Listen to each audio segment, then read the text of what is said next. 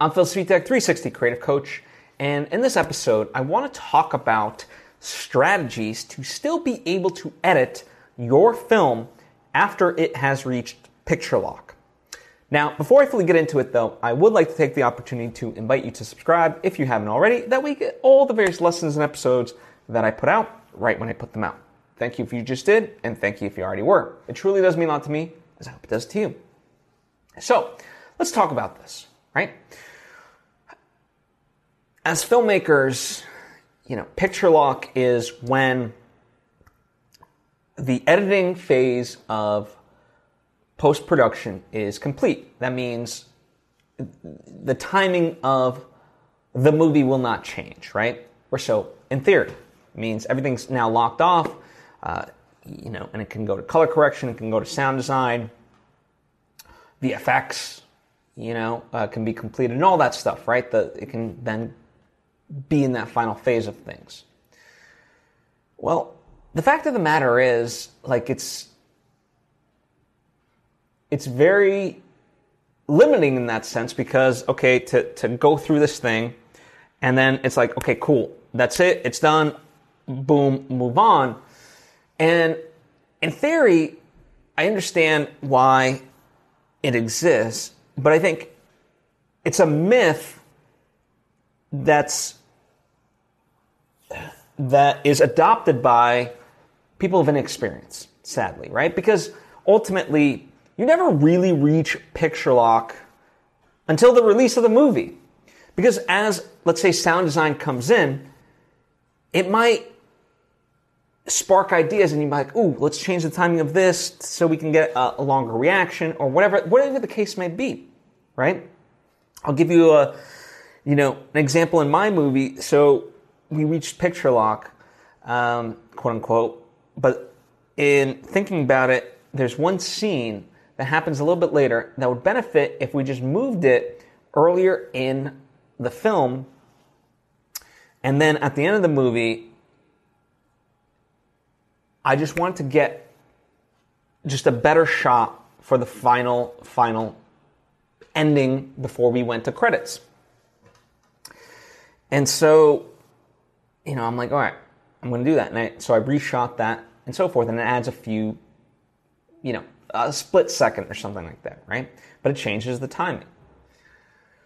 And in that sense, I'm in a place where luckily it's not a lot of changes because, you know, all in all, at the end of the day, moving a scene from one place to another, it's still going to have the same stuff essentially it's going to mess up. The only thing that it really messes up is the music side of, of things, but it doesn't mess up color correction. It doesn't really mess up the sound design um, in, in that particular sense.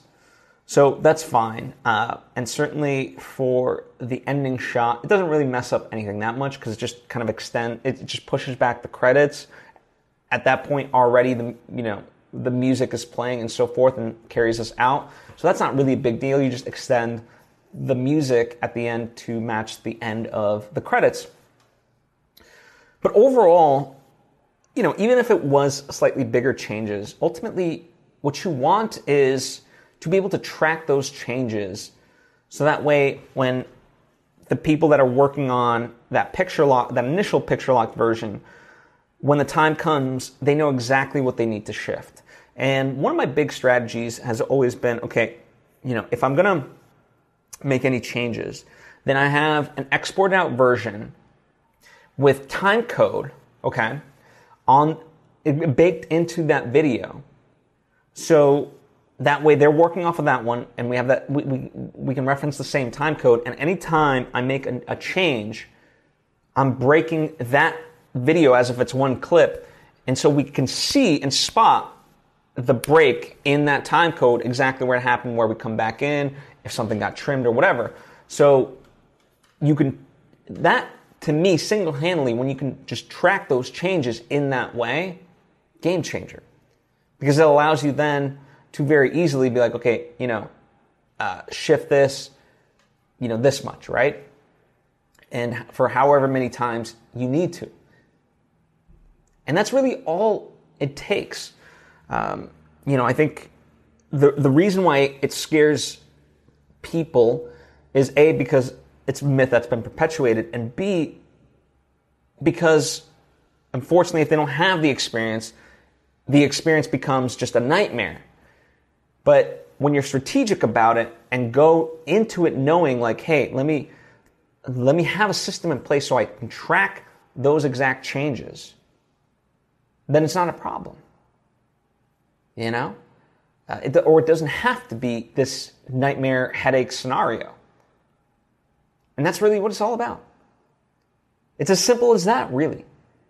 And for me, like I said, it's just having that exported out version as a reference point so I know of the changes that are being made.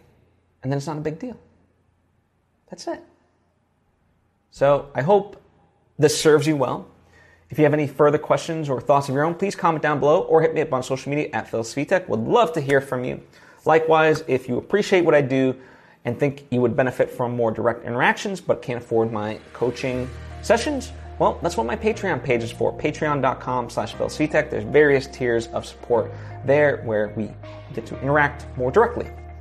And uh, likewise, I have books and movies and other things out there. If you want to support me that way, you know, grab a copy of any of the stuff that I've created. By supporting that stuff, it helps support this because, you know, in creating that art that I do, I can then talk about it here and share the lessons, right? So it's very symbiotic in that way.